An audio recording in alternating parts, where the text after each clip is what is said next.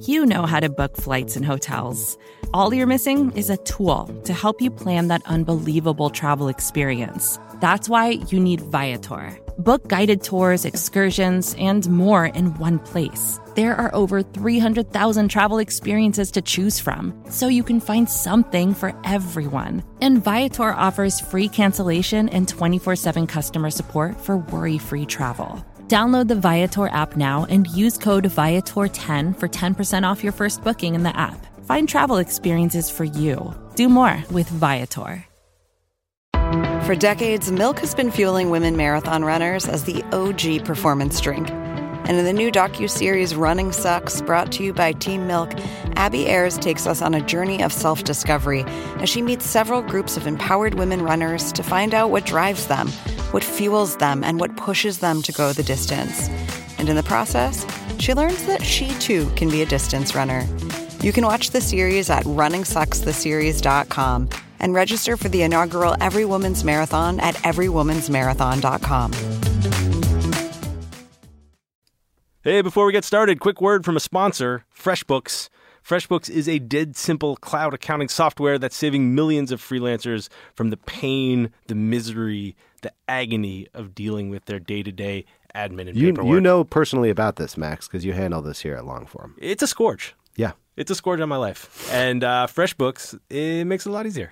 So the, among the things, many things that they can handle for you, um, invoicing, 30 seconds, man. 30 seconds. 30 seconds in, 30 seconds an invoice. Um, they also can send an automatic reminder if someone does not pay said invoice. And my personal favorite, you can link your business card so that when you have expenses, they magically just appear in FreshBooks. You don't have to keep weird crumpled receipts in your pockets. Give yourself a break. Accounting does not need to be an awful, horrible nightmare. For a 30-day free trial, go to freshbooks.com slash longform and enter longform in the little How Did You Hear About Us section. That'll be helping the show, which starts right now.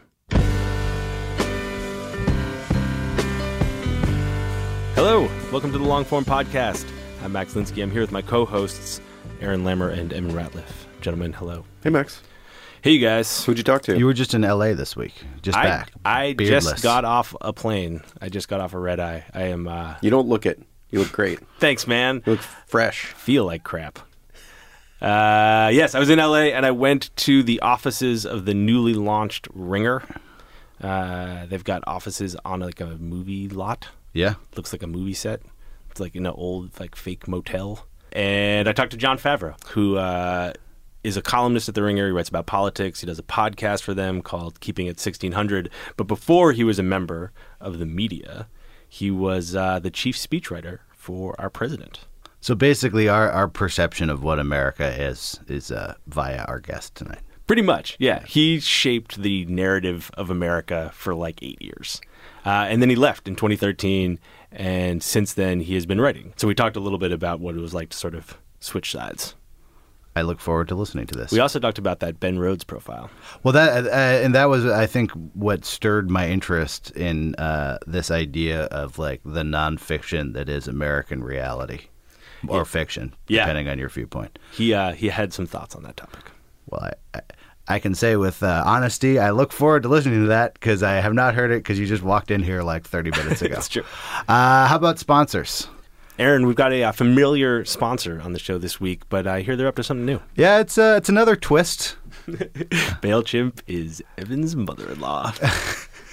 In addition to being a non-blood relative of uh, Evan, uh, the Mailchimp chimp has a new project out, and that is called Freddie & Co. It's an online store created by the folks at Mailchimp. They collaborate with creative people to make fun, unique products for good causes. 100% of the net proceeds go to charity. So this is how it works. People sell stuff on Mailchimp.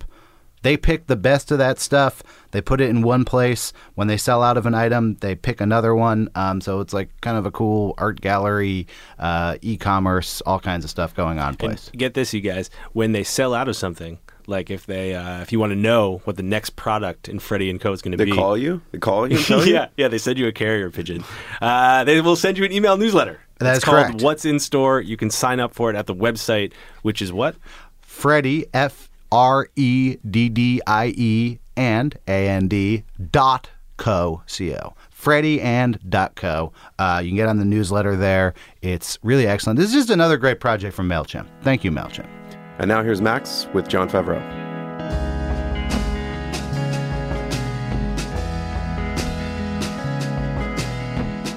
Well, hey, Jon Favreau. Hello. Thank you for uh, coming on the podcast. Thanks for having me. Uh, I think this is the first time in long form podcast history that we are interviewing someone on their birthday. Oh, that's thank you very much. So happy birthday to you, sir. I'm 35 today, Yeah. and I am old. You spend your 20s doing like uh, very impressive, like uh, like world changing things. I had no life in my 20s. Yes. I spent my 20s like mostly drunk on a couch. See, that's what I've been doing in my 30s. Yeah, well, you know, I'm glad I'm glad that you got that experience. But I feel like reverse it now. I have no I have no access to what like uh, wunderkind life is like. Yes. That's a word that I think I've definitely lost today. That's what I'm sure. saying. I think you're done. Like There no longer. more. No more Wonderkin. You're just a middle-aged man now. I'm just an average middle-aged man who's just half employed, just doing my podcast hobby, just hanging around LA. Barely get dressed some days. That's that's where I am right now. What is your ringer involvement these days? Um, so Bill Simmons reached out a couple months ago now uh, to see if I wanted to join him on his podcast, and along with Dan Pfeiffer, who he's known for a little while too. So Dan and I did his podcast, and Bill said, "Why don't you guys do your own podcast?" Do you think Um, that was like a tryout? it was a try? He said that. he said, "Yeah, well, let's try out a podcast. If you guys fail miserably, we'll move on." Yeah. But um, he gave us a chance, and it was unbelievably fun. I had a great time doing it. And then, you know, he said, "Why do you think about writing for us?" And I thought it would be great to write for an organization that was based in Los Angeles, so I could leave my house where I work by myself every day, just me and my dog, and uh, and come to an office and see people once in a while. And I also just I've always been a fan of Bill and a lot of the writers that he's worked with over the years, and it's always nice to write about politics for an audience that isn't necessarily a bunch of political nerds within Washington, right? I, I assume that it must be nice to have a little distance from. it, it's nice to have distance and i also think it's just it improves your writing to try to make it as accessible to like the most broadest audience possible I want to talk about this transition you made to media because I think it's a pretty Sure. interesting one. But uh, there was another type of writing you were doing uh, that was intended for broad audiences, Right. That, that I feel like we should talk about. the speeches The speeches, yes. Yes. The speeches. Quickly, I just want to kind of like run through your sort of backstory. Uh, graduated Holy Cross 2003. Yes. Valedictorian. i was Uh, delivered a hell of a speech that I read last night. thank you Do you feel good about that speech, like in hindsight? you know it's one of those things where anything you write when you were younger you read it and and cringe but i thought you know i i hit most of the points i wanted to make it was uh i ended up giving the commencement at holy cross a couple years ago so I, it was for the first time I went back and read the my old valedictorian speech. It is funny that a lot of my thoughts about politics, and especially like Barack Obama's thoughts about politics, like it, it, it makes sense that we were a good match because I think we we think similarly about politics in public life and sort of a, a grassroots, ground up community organizing view of the world, which uh, was instilled in me at Holy Cross. That's why I have that view of the world. Uh, it was it was all the Jesuits. that- Thanks- that- thanks to the me. Jesuits. It was thanks to the Jesuits. I mean, that is the thrust of that speech is like, go out and do something for the world. Right. Go out and do something for the world and also don't necessarily believe that you can change the world overnight or that you can change the world alone and don't think that you're not going to face a lot of cynicism and a lot of challenges and a lot of bad days but that you go out there and you do the best you can and you kind of put your shoulder to the wheel and if you make some progress you make some progress and that's all any of us can do you, all any of us can do is try but you at least have to try The other theme of that speech is I'm going to Washington. yeah I'm I'm doing it. And you had that you had that job already with Kerry. i got it the night before actually Really? So I interned for John Kerry my spring semester of my junior year because they had a Washington D.C. internship program at Holy Cross. So I was intern in the press office um, in in John Kerry's press office in 02, and it was while they were preparing for the presidential campaign. So it was exciting because I was with his communications director, speechwriter, press secretary, political director, all in that office in the Senate office, and they were all getting excited about the, the race. And so I was too. So when I left and I went back to do my senior year at Holy Cross, I bugged his communications director, David Wade, like every month with an email Can I get a job? Can I get a job? I'll do anything, whatever you want. and he would write me back like once every couple months, which was nice enough. It's better than I do sometimes with people. And uh, the night before graduation, I had no job, and I was still waiting for a job offer from the Kerry campaign. And I remember we were at the group house that I lived in, uh, called the Crack House, with my with my uh, 11 other roommates Classy. and all of our parents and family and we were all about to go out to dinner because it was the night before graduation and i get this call and it's from david wade and he said okay um, good news is i think we can get you something on the campaign but the bad news is we just we can't pay anything on this campaign so maybe you could just be an intern and everyone's watching me on the phone talk to him and it was like it was almost like that scene in in uh, National Lampoon's Christmas Vacation when he gets the gift certificate to the Jelly of the Month Club, as opposed to his Christmas bonus, and everyone's just like staring at him before he flips out. So I was about to do that, and then suddenly he's like, "You know what? I'm just fucking with you." He's like, "We're gonna we're gonna pay you something." He's like, "It won't be much, but we will pay you something. At least So it will, it will be a job. You'll job. have a real job. You'll be an employee of the campaign. You'll be a press assistant, um, which means you know I did press clips. At, got up at like four in the morning to send around the press clips to the rest of the office, and I had two weeks to move to Washington.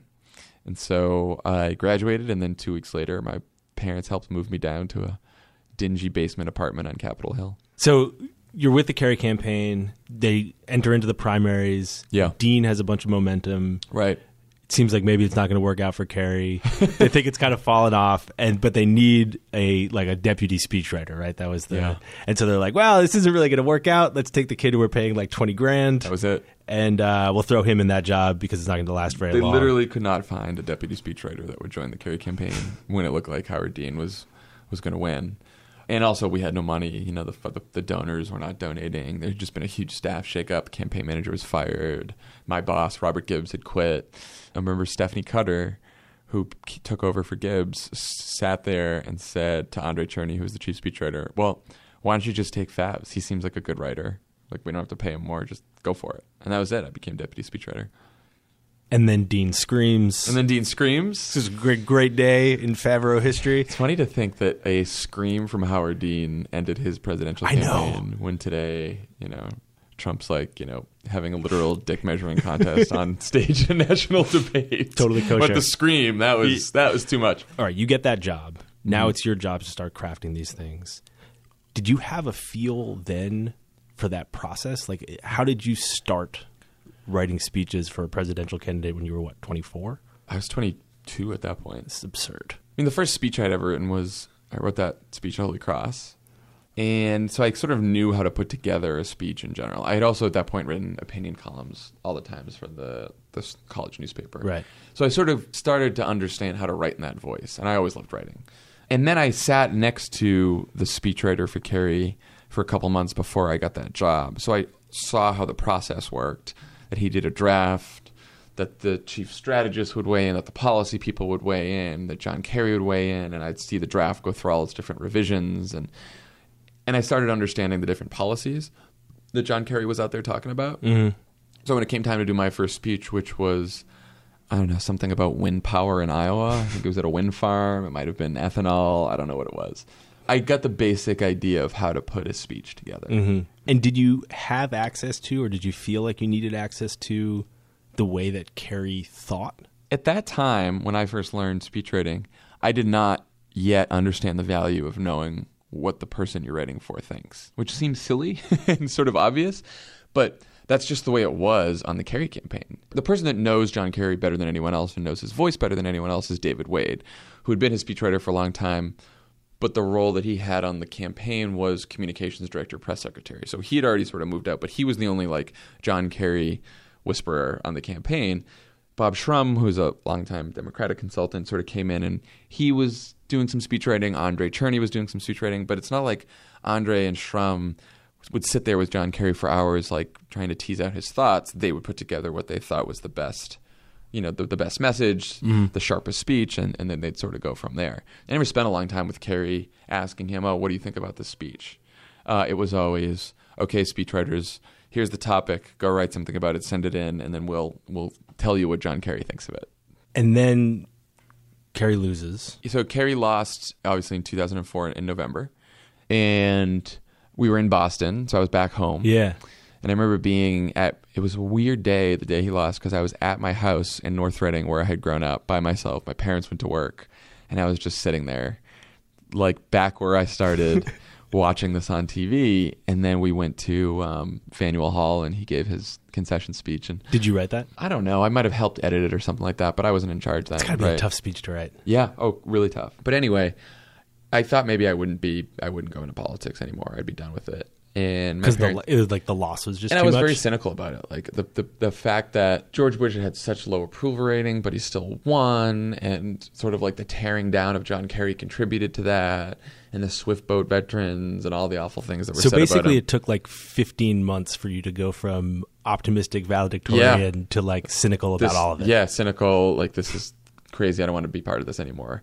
And my parents had wanted me to go to law school. They wanted me to go to law school right after college, but because my parents are so wonderful and supportive, said go do this campaign thing. So they were like, you should take the LSATs and just do this now. At the time, then John Kerry was reaching out to ask if I would stay on as his speechwriter.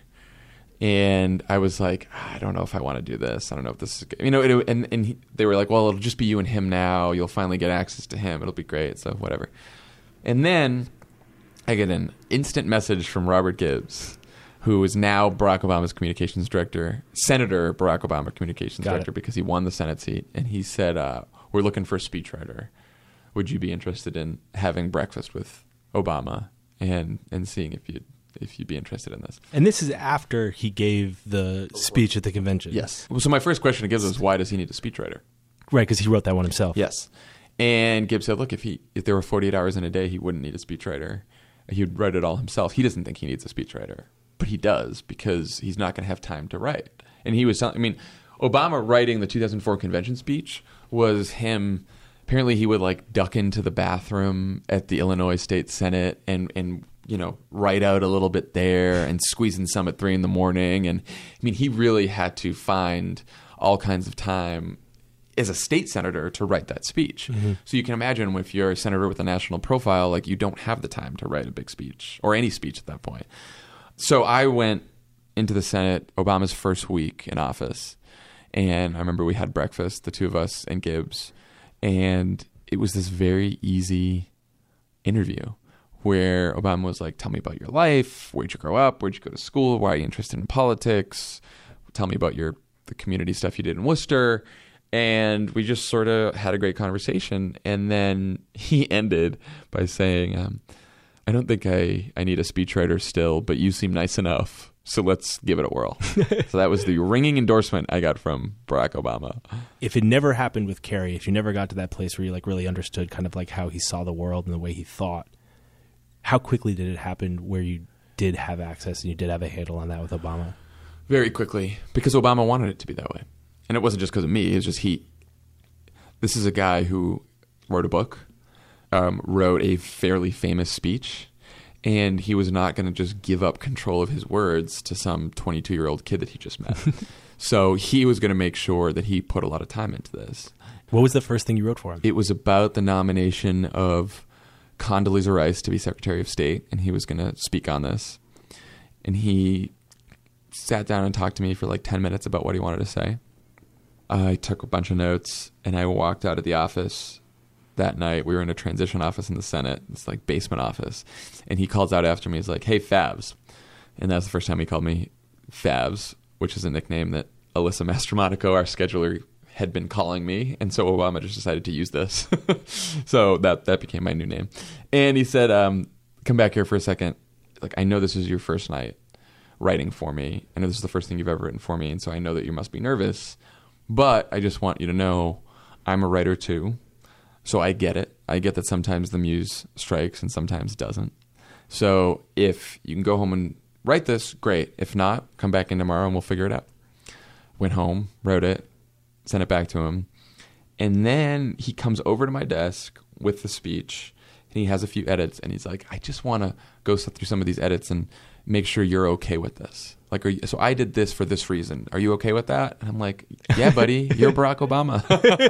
but that's that's how we worked together for eight years. I mean, that was the beginning of a collaboration, right? Like, I would write something, he would talk to me about what he wanted to say, we'd edit, we'd revise together, and I'd listen to him talk. I'd listen. I'd go to all of his town halls. I'd, I'd read all the transcripts of his interviews, or I'd go to the interviews. I just tried to familiarize myself with the way he spoke and ultimately thought as best I could. Um, and because during those two years in the Senate office, he wasn't as busy as he would later become a, as a candidate and president. I had the time, and so I just got the time to know him, like you get the time to know anyone else. Hey, I'm going to put John on hold for just a second, tell you about a couple sponsors that are making today's show possible. The first one, Aaron, it's one of your favorite companies. I know that's to be true. It's Audible. I want to talk about Audible, and I don't want anyone else talking about Audible because Audible is my thing. They simply have the best selection of audiobooks anywhere in the world. Over 250,000 titles, including many people who've been on this show, reading their own works. Look into their soul, hear their voices, rejoice. you are not going to get a better pitch than that. Go to audible.com slash longform. That's audible.com slash longform. You can get a 30-day free trial for free right now. You can peer into your favorite writer's souls. You'll be supporting the show, and you will also get lots of books to listen to. Also sponsoring the show this week, Squarespace. Squarespace is the easiest way, the best way, the only way to build a website. I wish that we had redesigned our website in Squarespace because it would be done by now. I really hope our developers are not listening. Uh, Squarespace, it's simply the simplest, simple, simple, simply simple, simple way to put up a website, whether it's for a bakery or your band or you're selling t shirts online or just about any kind of project. They've got great templates for you. You can get a free domain name with if you sign up for a year. Um, they've got all the stuff you need to build a professional website without knowing a line of code. I highly recommend them. We have used them multiple times. It is always easy. It always comes out looking great. You look like a pro and you don't need to know any code. Go to squarespace.com, enter the uh, offer code LONGFORM, and you'll get 10% off that first purchase. Again, that's squarespace.com. Use the offer code LONGFORM. Squarespace. Set your website apart. Now let's get back to Jon Favreau. How long would it take you to write those speeches? I'm a slow writer. I'm not a. I, there are some people who can just churn, and I'm so envious of them and just not worry if the draft is perfect. They just they send it out and it's great. I am a bit of a perfectionist, so I will stare at a blank screen for hours at a time. I can't write another section first. I have to start at the beginning and go to the end. Do you know where you're going to end? Sometimes I know where I'm going to end, yeah. And even even then, I still can't write the end first. Like I have to write the whole thing in order. I don't do outlines really either.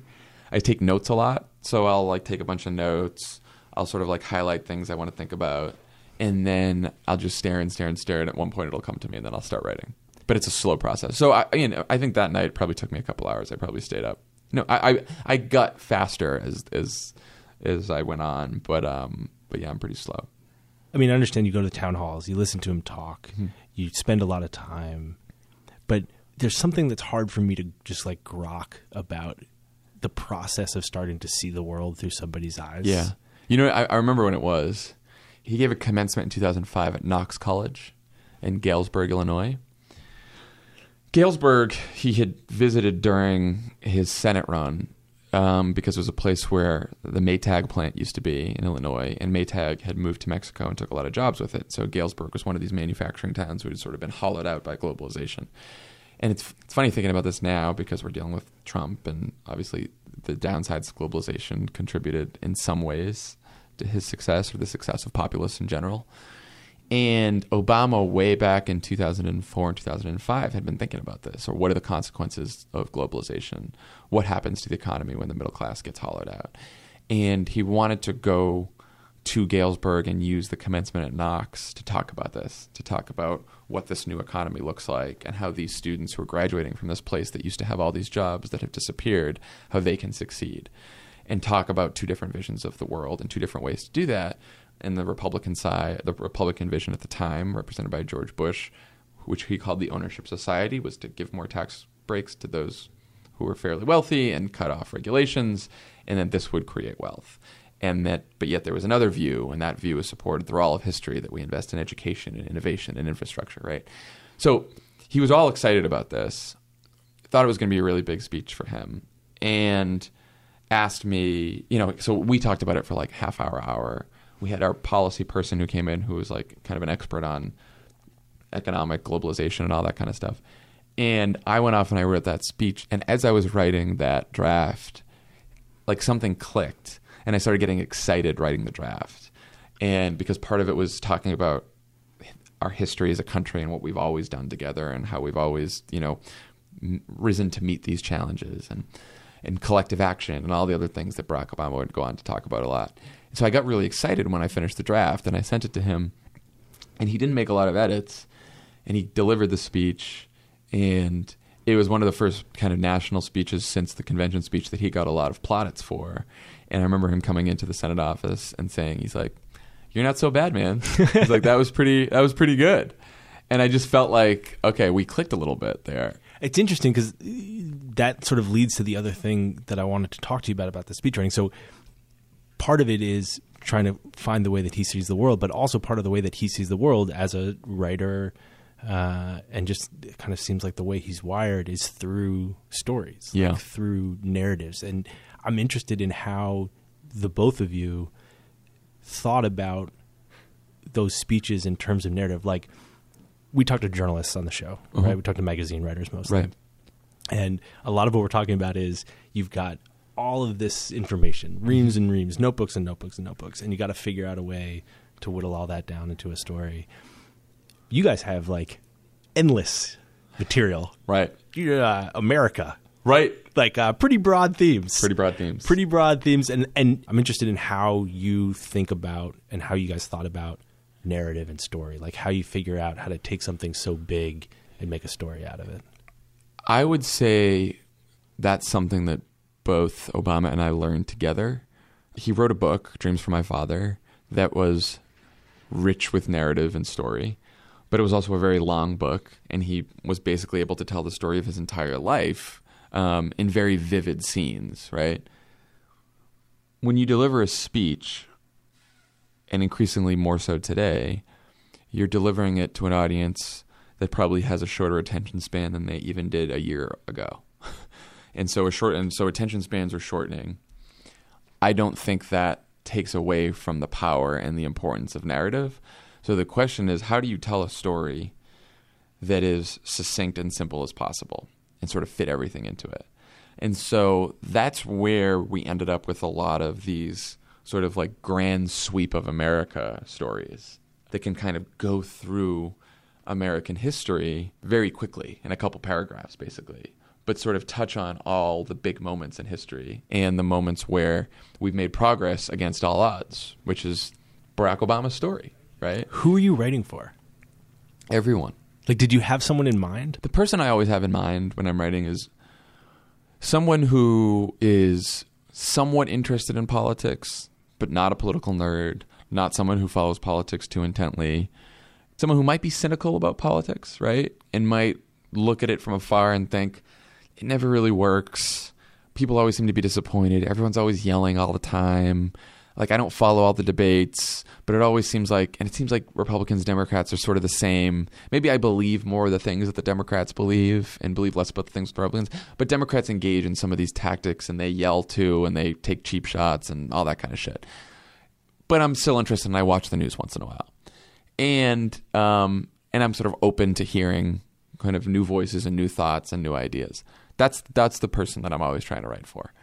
And what I learned from Obama most of all is it's important to make an argument. It's important to make an argument against the other side. It's important to defend yourself, to fight back against you know people who attack you, to also you know launch attacks against other people in terms of your ideas are bad and this is why.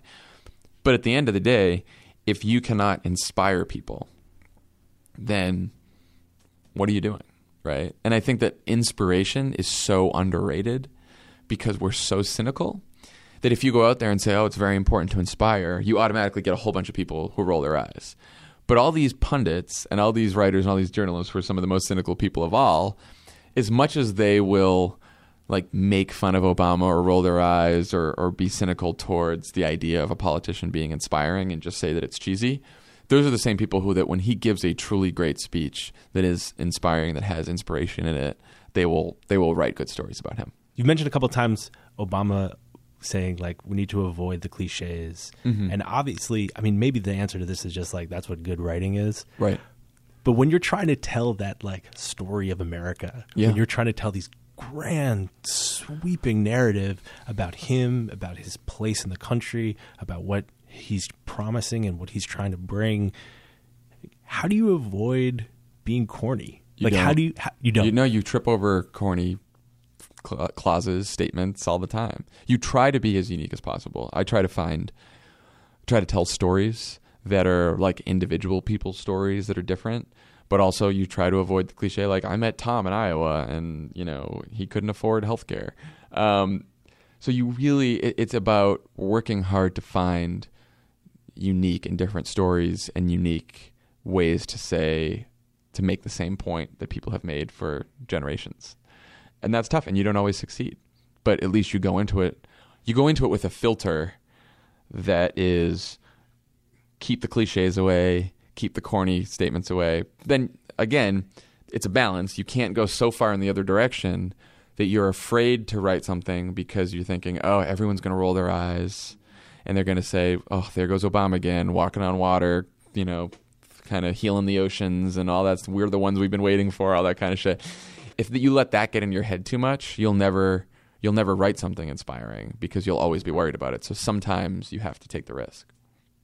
At one point, did you drop that cynicism that you had on November 3rd, 2004, when you're sitting on your parents' couch? It sure sounds like he inspired you. It's funny. I, I loved the 2004 convention speech, but it was when I read Dreams from My Father over Christmas before I met with him for the first time that I thought to myself, if someone can write a book that's this honest about their life, about race, about drug use, about doubts that they've had, mistakes that they've made, and still think that they're going to be a national political figure and like win elections, I want to I want to be part of this. Because if, if this if he can do that, I thought to myself if th- if he can be that honest, if he can be as honest as he was in Dreams from My Father about the country and about what we need to do and where we need to go, and and just have this political courage that a lot of other politicians seem to lack, then it will restore my faith in in our system and democracy Yeah. and, and people. And you know, I don't know if it'll work or not, but I'm excited to try to be part of it. Feels like high stakes. It does feel like high stakes. Well, that was it. And I was like, if this doesn't work, then fuck it. I'm going back to law school. um, and look, I think you never. I am not someone. I think because I had the that initial experience of the Kerry campaign, I'm not someone who ever was like a total idealist and naive person. Like I'm. I can be cynical at times. I fight it off constantly. I always try to separate skepticism and cynicism, right? I think skepticism is, uh, I don't know if this is going to work out, or I don't think that person's going to vote the right way, or I think that we're going to lose. Like, that's one thing. Cynicism is everything is so rigged and awful, it's not even worth trying.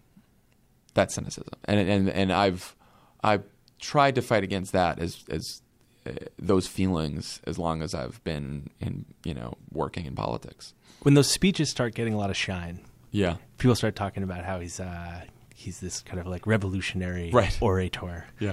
Is there any tension in being like the guy behind the guy? Like, did you want some of that shine? People who are like, of course you did. No, at first I didn't because that's the whole role of a speechwriter. Um, but I remember the first time during the campaign that someone in the New York Times wanted to profile me, and I was like, probably shouldn't do this because you're supposed to be behind the scenes. And they ended up saying the campaign people, said, well, yes, you're supposed to be behind the scenes, but you're also young, and Obama's big thing is the youth vote, and list, you know, hearing about why you know one of the young people who are on his campaign ended up in this, you know, sort of senior position. I think that would be good. So why don't you go sit down for the interview? And you know, then you realize that a little goes a long way. You sit down for one New York Times interview, and suddenly, like, your life's open, and you're out there, and you're a public figure. And now, for good or for bad, you're going to get criticized, and some people are going to say you're overexposed, and some people are going to talk about who you're dating, and I mean, it, it's all out there. And I don't think you can avoid. I don't think anyone who's especially today, if you are working in politics, you're working for a campaign, you are almost just as much of a public figure as, or or you are a public figure, not as much as the candidate, but you're a public figure. Um, if you're on TV, if you're a spokesperson, whoever you are, um, you are in you are in the spotlight, and you are also in the line of fire. You can uh, you can get attacked. Did you like that part of it? No, no. I mean, look, it's nice to see a nice profile about yourself, and your parents are proud, and it's cool to show all your friends at home. But you know, then you the criticism isn't always as fun. But then you learn to just ignore it How? because I had a job to do, and the the best piece of advice I ever got was from David Axelrod, who told me you should always take your job seriously. You should never take yourself seriously. And I think I learned how to not take myself seriously um, over the years, and especially in this job. Meaning, someone's going to say you're an asshole. Someone's going to say you're a frat boy, misogynist. Someone's going to say all kinds of bad. Someone's going to say your speech sucks. Um, that you're working, you know, that you're you're doing a horrible job, and you just got to let that roll off your back, or you got to joke about it. You're going to make fun of it. You just got to keep going. If someone says someone, you know, who's on your side is saying you're doing a really bad job and you're writing bad speeches, that's criticism I take very seriously. Stuff that's related to my job and whether I'm doing a good job or not, um, I, I do care about a lot. But like personal attacks on me, on who I am, like I have a strong enough sense of self now that it doesn't bother me. I mean, I think what you're talking about there is just kind of scope.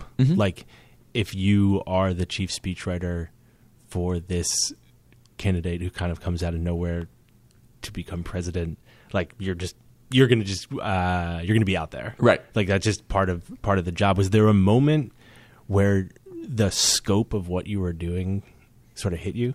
I think when when he won Iowa, that was a big moment because up until then, I think we all had some kind of notion that maybe this was just something that was in our heads, that he was popular in our heads and that we loved him, but that it wasn't going to translate into votes. That a state that was ninety nine percent white was not going to take a shot on this African American with a middle name Hussein and last name Obama, who had been a state senator a couple years before, Yeah. and maybe we were just fucking crazy. and then I remember exactly where I was, and I, I was standing with David Plouffe and Katie Johnson and Robert Gibbs, and we were in the small room in a hotel in Iowa, and NB, I can still hear the NBC music in my head, and they were calling the state for Obama, and it was just like, it was crazy. It's a crazy moment where you're like, oh, this is real now. Yeah. Like this is a this is a thing that's happening. This man might become president. We might do this, and I could see it on his face too. And then he went out and he gave that speech in Iowa, the victory speech, and he did that. You know, he's uh, with that opening line. They said this day would never come. It, it sort of all hit me right there. And that whole night, I remember it was just a blur. Like watching him deliver that speech, getting on the plane to New Hampshire, seeing the sort of the amazement in the eyes of the press and the supporters and everyone else. It was that's that's when it hit me. Was it challenging to write about race? It was, yeah, because I really had to.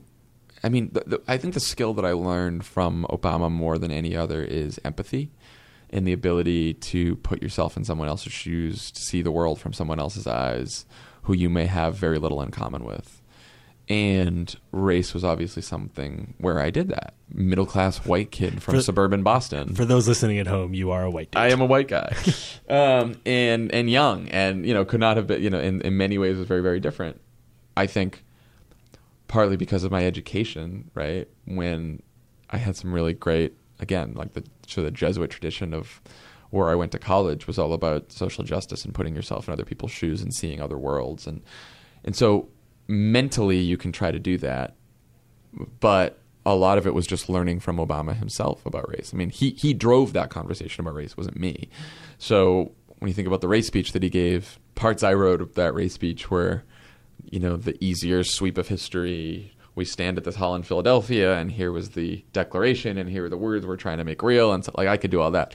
Stuff that Obama could do is, you know, I can no more disown Reverend Wright than I can my white grandmother. Like I wasn't going to write that line. I was I wasn't going to tell Barack Obama that he should talk about disowning his white grandmother. um, so that was the stuff that came directly from him. But what works about speech writing is once he throws out a line like that, I know he's willing to go there. Right. And so then I might push it there the next time I'm writing something about this because I know he's okay with it. Was he an easy person to push? Like if you wanted him, Yeah, because he's this he's the, he is someone who is open to every opinion and wants to put himself in other people's shoes and has that sort of empathetic ability. So, but I would push him in I would push him in more structural ways, right? Like at some point when he was president, you're in a bit of a bubble and in a good way you're not watching the news constantly and you're not taking all the feedback constantly. And as someone who's in speech writing and also communications in general, I'm watching the news all the time, right? And so where I would push him is, you know, make it shorter or make it simpler or don't do the professor thing, you know. And then he would push back and say, "I totally understand where you're coming from, but we're not going to take shortcuts. We're not going to do cheesy lines. We're not going to do applause lines just because they're applause lines. If I have to make a point that's a little bit longer, but it's an important substantive point to make, I should say it, even if it screws up the speech a little bit. And so we would have these arguments back and forth. Yeah, did you guys ever like really fight? No, I mean, that's, I mean that's. Well, I guess I said arguments. We'd have like debates, you Yeah. know. But I would, if he made an edit and I didn't like the edit, I would go to him and say, "So I saw that you made this edit. Here's why I wrote this this way originally." And he would say, "Oh, okay. Well." The reason I don't like it is because of X. Or he'd say, okay, I understand what you were trying to do and go do that, but just make this little change. So he was like a pretty good boss. Uh, the best boss I've ever had. I mean, it sounds so like I. Of course, I drank the Kool Aid. I'm going to say that, but in eight years of working for him, he never raised his voice at me. He never got angry. He never got impatient. He was always calmer than me. He was always more self assured than I was. He was more confident than I was. I mean, he was just. I think that other people who probably were under the gun on policy decisions and stuff like that might say they've heard him, you know, yell or get angry before. I just, I never, it never happened with me. I feel like one of the hallmarks of a bad boss is like you never let people get comfortable. You know, Right, yeah. like you're kind of like ruled by fear a little bit. Never, never. I've heard you say. I mean, I read a bunch of profiles before we talked, and and uh, you say in almost all of them that he was a better writer than you. Oh, of course. I, I got to. I learned about speech writing primarily from Barack Obama. I mean, that's like the best education that you could possibly get. I just I feel like the need to just like uh, pause this for a second. That's so insane. I know. That's so crazy. like so crazy. You learned on the job with the president. Yes, and I learned, and I got to learn about policy that way too, which was amazing. I mean, I I never. This will, like right wing websites will probably talk about this. I never took an economics class at Holy Cross because I had placed out of it from high school, and so I didn't need to take it. So I didn't. My my roommates were all economics majors. I wasn't, and so financial crisis happens, and we're sitting there in February of 2009, and I'm supposed to write a speech about like credit default swaps and all that kind of stuff, and I'm like Wikipedia. yeah, uh, no. Well, I had Larry Just fu- Summers there. just fucking Larry Summers and Christina Romer and Pierre Orszag and Tim Geithner, and they were my teachers. And it was it worked because if I give if the president gives a speech that goes into minutia about the housing crisis Yeah. and credit default swaps and all that kind of stuff, he has failed. And so I am supposed to be representing like the average American and I'm and I'm so I'm constantly going back and forth with Summers and Geithner and saying, okay, I get your explanation, but how do we make that simpler and more accessible? And that was always Mm. How can I understand How can that? I understand that in a way that most Americans can understand that? And it was always a challenge for them because they're these brilliant guys who've studied this forever, but they're not used to communicating in a very simple way to people. So I was sort of the bridge. Where the hell did you get like the confidence to do that? I learned the confidence on the job because I did not I did not grow up as some super self confident kid. I was probably more shy than anything else as a child, and I was not like you know, I was not like the most popular kid in school running around, beating my chest, big jock. Like I wasn't any of those things. So it's not like I was some super self confident guy. Um, you know, I was like a little bit more so in college, but you sort of learn on the job when you're in a campaign like that and you just you don't have time to worry about those things. Mm-hmm. I also was lucky that because I had developed the relationship with Obama that I did so early, a lot of these older more experienced people that I worked with who certainly thought when I got there, who the fuck is this kid?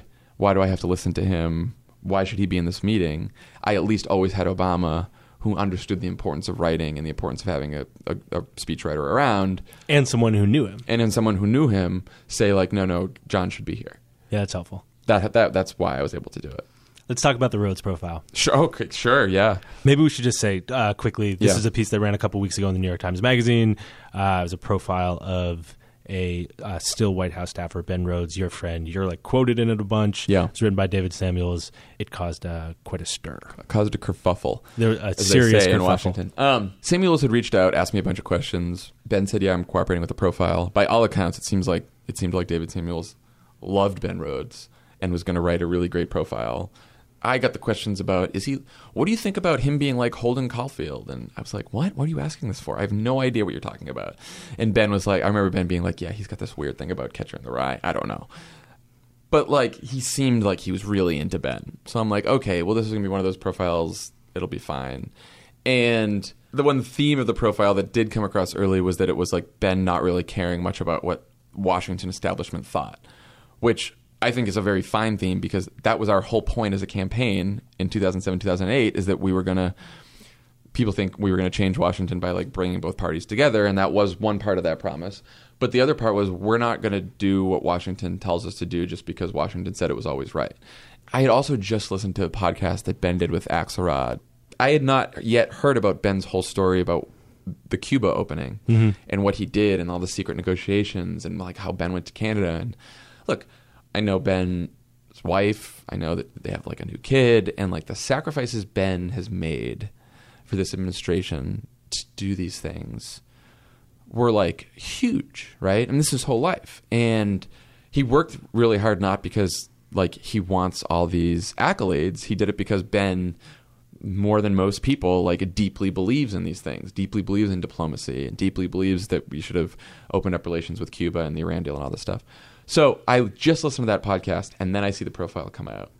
And then I saw the reaction and I was just like devastated for him because and this is the problem with profiles and the problem with the media is like you don't get an accurate and full picture of someone's life with all the subtlety and nuance and suddenly you are treated just like we treat celebrities and public figures mm-hmm. where the bad thing you do gets highlighted or the bad thing you say gets highlighted and all the rest of your life is ignored and all the other good things you've done is, are ignored and washington is a particular kind of high school Right. that is catty like a high school and gossipy like a high school and and so that's all they could talk about for a week because if they, all they do is just navel gaze But he like he flamed the school. he, fl- he, fl- he flamed the school He flamed the school hard. And i do you think that he that was a mistake? Do you think he didn't mean to do that? if he had to do it over again, I'm sure he wouldn't have like pointed out that.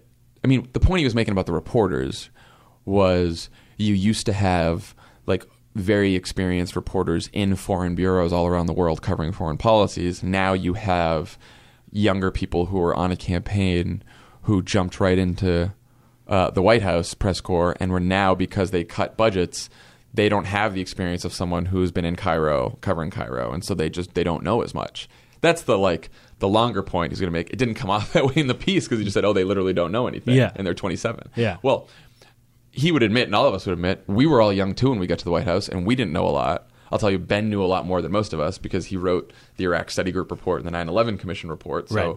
all this all like Ben didn't know much. He was a failed novelist. Like no, Ben wrote two of the most like critical foreign policy manuscripts of the last 30, 40 years. so I think he got a good education about foreign policy there. Certainly more than I did. Yeah. I was much more of a know nothing than him. But um, it wasn't just that like he wasn't doing that just to just to attack them, but to sort of lament the fact that we don't, you know, that's that's the way the media is these days. Then he talked about what every White House, every politician, every candidate does to get their message out um, in order to win an argument about a policy that they believe in, which is they find allies who also believe in what they believe in and ask them to go out and talk about it. which Right. in the piece was framed as some scandalous thing, but is actually the. m- I don't mo- think it was framed as scandalous. I think it was well, that's I think Samuels would say that. He he probably I think after the piece he was like, well, I don't know what I did that was so scandalous there. Well, I think he framed it as um, those people aren't thinking for themselves. Right. That's right. That's right. And of course they were thinking for themselves. They were think they they happened to agree with the White House's position. So the White House said, "Oh, you're someone who happens to agree with our position. Would you go out and talk to reporters? Would you go out and talk to people about that?"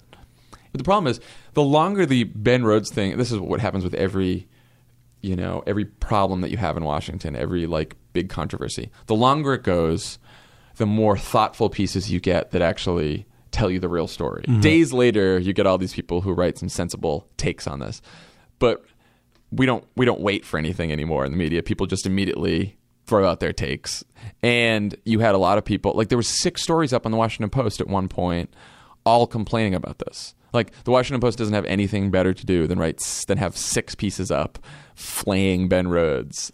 But earlier you were saying like a thing Obama taught you is to fight back.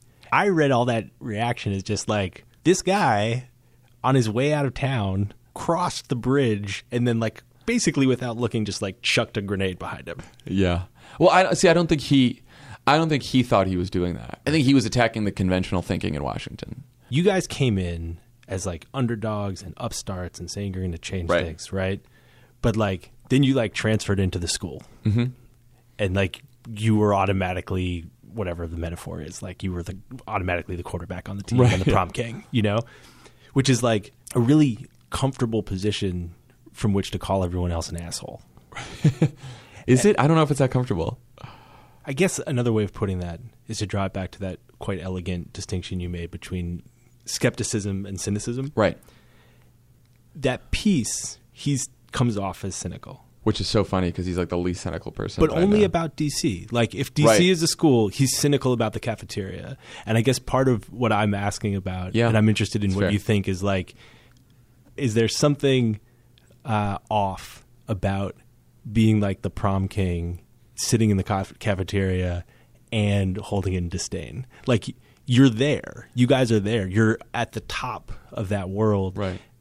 and at the same time sort of from the top it seems like at least in that piece and i've sort of like heard you kind of do a little bit of this on the podcast too like kind of like look down and you're like everyone else is on a treadmill So you know what's funny is we never. I guess we never consider ourselves sitting at the top of the heap because you're ev- like in the white house Right. Well, that like you know the official position is that, but has Barack Obama ever done anything that has gone easy over the last eight years, where everyone in D.C. has said, "Great job, Mr. President." You are wonderful. You guys up in that White House, we're just going to sit back. We're going to let you do it. You let you handle it, and and you can just you can criticize us. You cannot criticize us, but we'll just sit here and watch. No, it's been a battle from day one. It's funny. I remember watching or like reading about because I was young the Clinton administration and how bitter it seemed like Clinton was towards the press and towards Washington by the end of the administration, and they felt like they were in this foxhole, and they felt like this were they were always attacked. And then I remember the Bush people seeming like that, and I remember like getting a tour of the White House by Bush's chief speechwriter before we came in, and him saying using references like "you're all in the foxhole together here," you know, you're mm-hmm. all taking incoming, and thinking like, what is wrong with all these people?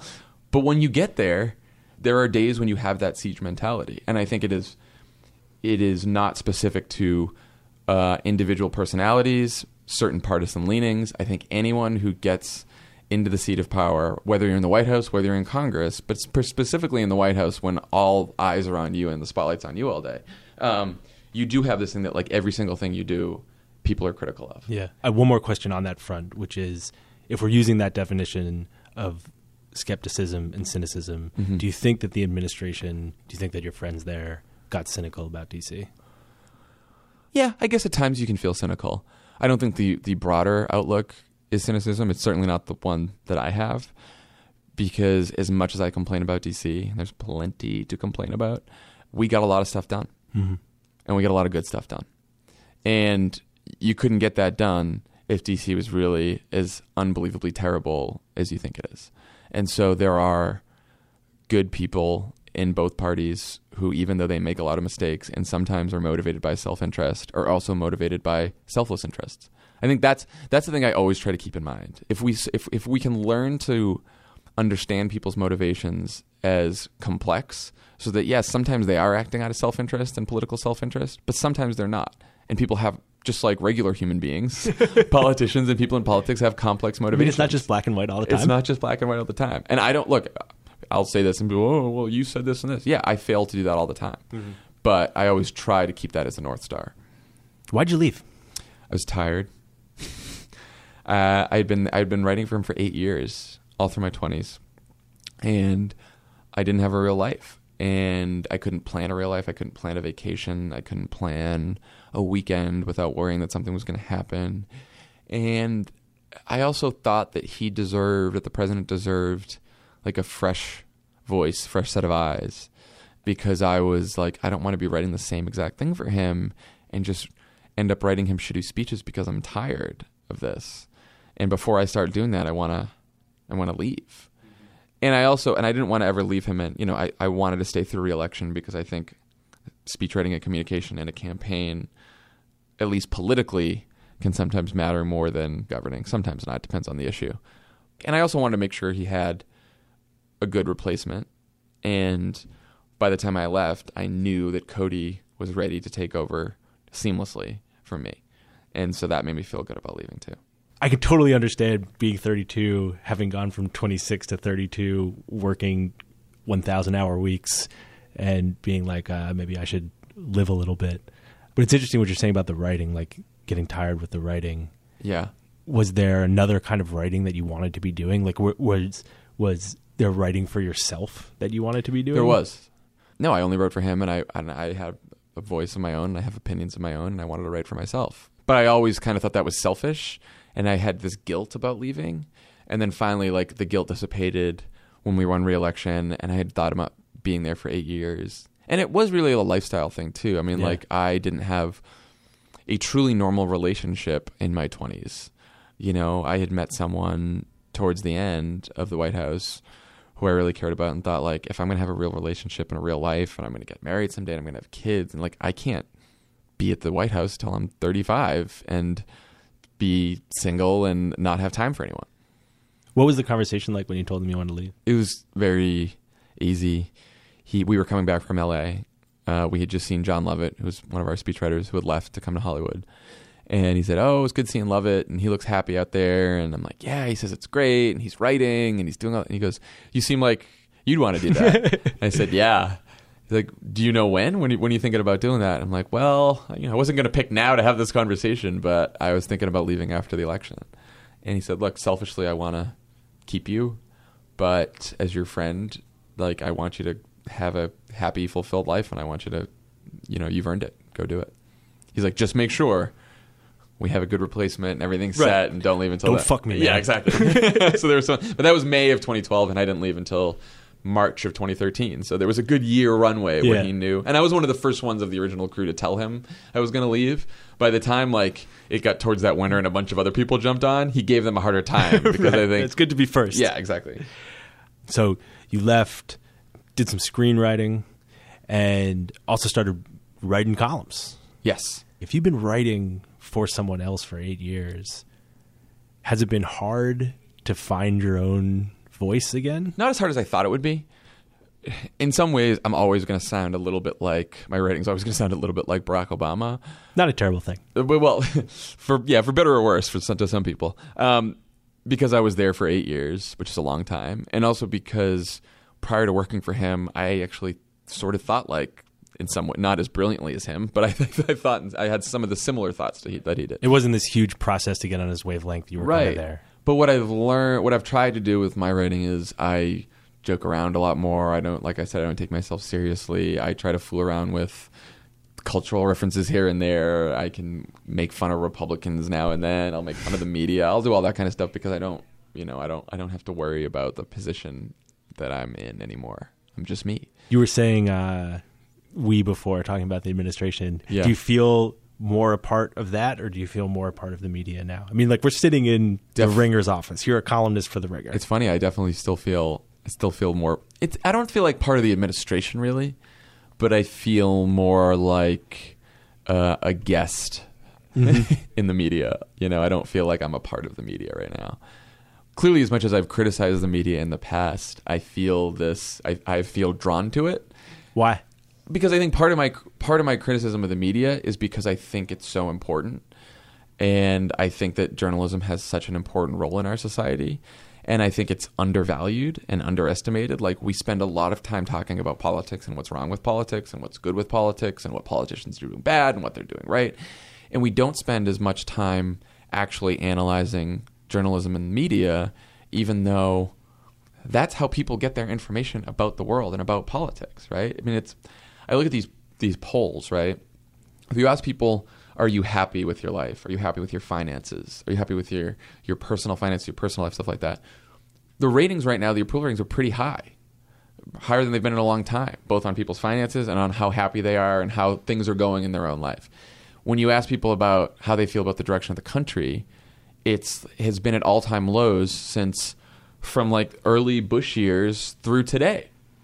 And I don't think that has to do with one party or the other. I think you have to ask yourself, well, how what how do people process what the world is like and how they should feel about the world and how they should feel about the direction of the country? Well, they process that from watching the news and from reading the news. And over the years, that has gotten more negative and more cynical. And I think that's a challenge. And I don't think that's the fault of any individual reporter or any individual journalist. But I think there's a systemic issue there um, that has to do with the media that we we should talk about. Being on the other side and Mhm. thinking as much as you guys did about narrative and how the media is going to play narrative, uh, where the holes are, where those weaknesses are that you're describing. Like, is there is there something that you learned in your time in the White House that's informing the way that you're writing columns now? Like, are you are you trying to correct for something that you saw there? puncturing the the bullshit is important, and I think there's plenty of people in the media that uh, call out bullshit on politicians, and there's not a lot of people who are calling out bullshit on the media. And there's also some bullshit that politicians do that's left that's left out there, you know. And so I think we try to do that too. I am fine with going being out there and saying I support Hillary and I want Hillary to win for very obvious reasons if you know me. and I've written columns about why I want Hillary to win. But I certainly don't think she's perfect. You've spent some time thinking about her weaknesses. Yeah, I spent plenty of time thinking about her weaknesses, and I'll talk about those. Yeah. You know, um, but I'll also, I guess, what I'm trying to go for is cut, cutting out the bullshit, but also injecting some subtlety and nuance, um, which you don't get much of these days. And you can do in a podcast, or you can do in a column, right? You can say, "I we ran against Hillary Clinton, thinking that she was too political, too cautious, too calculating," and at the time, we really thought that. And here's how our view evolved. And it wasn't just like political, oh, now we need to back her. There's still times where I think she comes off as too cautious and calculating. But I have a more complex, nuanced view of her where I give her a lot more credit than I used to. And that's the truth, you know? And so it's like, I think it's trying to arrive at a truth that acknowledges people's mistakes and flaws and weaknesses and acknowledges the bullshit that's out there, but still sort of arrives at a place where you have this more complex view of someone's motivations How does it feel to be on the sidelines? It's funny. The first year I was out here, I was very happy to not be involved in politics and to just go about my day. And now I, I can't. I can't be on. I can't quit. and I think that's gonna like going forward. I just think the the podcast, the column, whatever else. I, I need an outlet to talk about politics because, for better or worse, this is what I care about, and this is what I'm going to care about my whole life. Like when people think about what makes you passionate, this is what gets me up and gets me excited every day is trying to persuade people and argue for policies that would, you know, make a difference in people's lives. As cheesy and cliche as that sounds, you know, that's the ultimate end goal. And the more selfish goal is I'm a competitive person who likes to, you know, mix it up once in a while. So and so both of those things together keep me in this business. Hearing you say that, it sounds like uh, you're not done. I don't think so. I don't think so. I don't well, like. God, I do not want to move back to Washington. I do not think I'll do that. I do not want to jump on another campaign. I don't want to be sitting in a government job. Like I know these things to be true right now, but I've also learned to like focus on what you love doing and not what you want to be. Um, and so I haven't really thought about what the what the job I want down the road is, what I want to be. I just like what do I love doing? I love coming in here and doing the podcast once a week. I love writing about politics once in a while. I love arguing about it on Twitter. I love sometimes going on TV to talk about it when it's not like a typical annoying cable show. You know, so I'm going to keep doing those things and see wherever that takes me. Think you could love running for office? I, I don't. I don't know. I, it's weird. I thought about it when I was I thought about it when I was young and then seeing it up close and seeing what it takes. It's like first of all, it it's made me appreciate so much the people who do it and the people who make those sacrifices. And I don't know if I'm too self-centered to make that kind of sacrifice. Like I feel sometimes I feel like I should like if you if I really believe these things, I should go do it. And then I'm like, "Oh god, the raising the money, the like going out there and I mean that's it's so hard and you open yourself up to criticism and your family and it's your whole life." And I have a comfortable life now where I can get involved in politics, talk about it, write about it, but then step back and go hang out with my girlfriend and my friends and live a normal life and go to dinner and not worry about it. And being in politics, running for politics is all consuming and you have to be prepared for that. And that's just, you know, more power to the people who do. It sounds like a maybe to me. Uh, uh, it's it's a it's a probably a almost certainly not, but but but, but um, at least from where I am right now, there's nothing that makes me want to do that. What about writing? What are your aspirations in writing? I like the style of writing that I do right now because I like being done with something in 1500 words or 800 words. Uh, I am a very frustrated writer. I'm someone who will procrastinate till the very end. I'll stay up till three in the morning to finish a column, and every time I go to do it, I'm like, why do I write? I don't. I, I, I was saying this to Still. Jon Lovett and I had this conversation the other day because he's working on something too, and he was like, "Why do we do this to ourselves? It, you you feel bad about yourself, you procrastinate, you feel miserable, you stay up late, you you rush things at the end. But when you the feeling you get when you finish something and you're proud of something that you've written, you know, and that you you've you've said something and you've argued something that is different or new or entertaining or persuasive, that's such a good feeling that you're like, okay, I'll dive back in. And then like next week I'll be probably writing another ringer column or the week after and I'll be like, fuck? I should just not have done this. I hate this. so I have a love hate relationship with writing, But which I'm sure most writers do. But you're still chasing it. Still chasing it. That was another thing too, is I, I realized I wouldn't be able to not write. Um, if I was just someone who was talking about politics and not putting my thoughts on paper in a way that's more eloquent than I can speak, you know, then there'll be something missing. Hey, Jon. Thanks a lot, man. Thanks. This was great.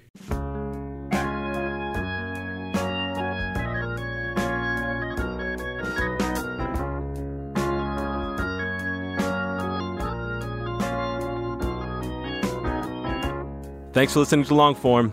I'm Max Linsky. My co-hosts are Aaron Lammer and Evan Ratliff. Our editor is Jenna Weiss Berman. Our intern this week, Courtney Harrell. Thanks very much to our sponsors, Audible, Squarespace, FreshBooks, and MailChimp. Go check out their new store, Freddie & Co. FreddieAnd.co. They got great stuff in there, and it supports a good cause. Those guys are always doing great projects, and uh, we thank them for their support. Thanks also to Jon Favreau for taking the time. That was a really fun conversation, and I should also say thanks to the people at The Ringer. Joe Fuentes was uh, kind enough to record that, and Sean Fennessy, the editor, gave me his office for two hours on day two of his website. That seems like uh, maybe in hindsight a bad decision. We'll see you next week. I don't wanna do your dirty work no more. All right, speed question. Putting you on the spot Uh-oh. right now. November 2016. Who wins? Hillary. Lock does. guarantee. No, not guarantee. you asked me what I thought. No, absolutely no guarantee. Can you give me some like odds on the board? I how terrified should I be right now? Uh, I think you should be thirty percent terrified. Okay, that's Which that's enough. fucking terrifying. Go, everyone, go vote. Unless you hate Hillary Clinton, then don't vote. I am. That's it. That's my final parting words to people. Do not vote. Just kidding. I'm just kidding. Why do you run? Why does anyone? I always thought that runners loved running, and that's not the case. Most runners hate running, but they choose to do it. In the new docu-series Running Sucks, brought to you by Team Milk, Abby Ayers learns why women runners everywhere are driven to go the distance. It really is about taking my power back and proving myself wrong. Team Milk is about fueling women's performance and helping them along their marathon journeys. You can sign up now for the inaugural Every Woman's Marathon taking place in Savannah, Georgia on November 16th, 2024. Learn more and register at everywomansmarathon.com.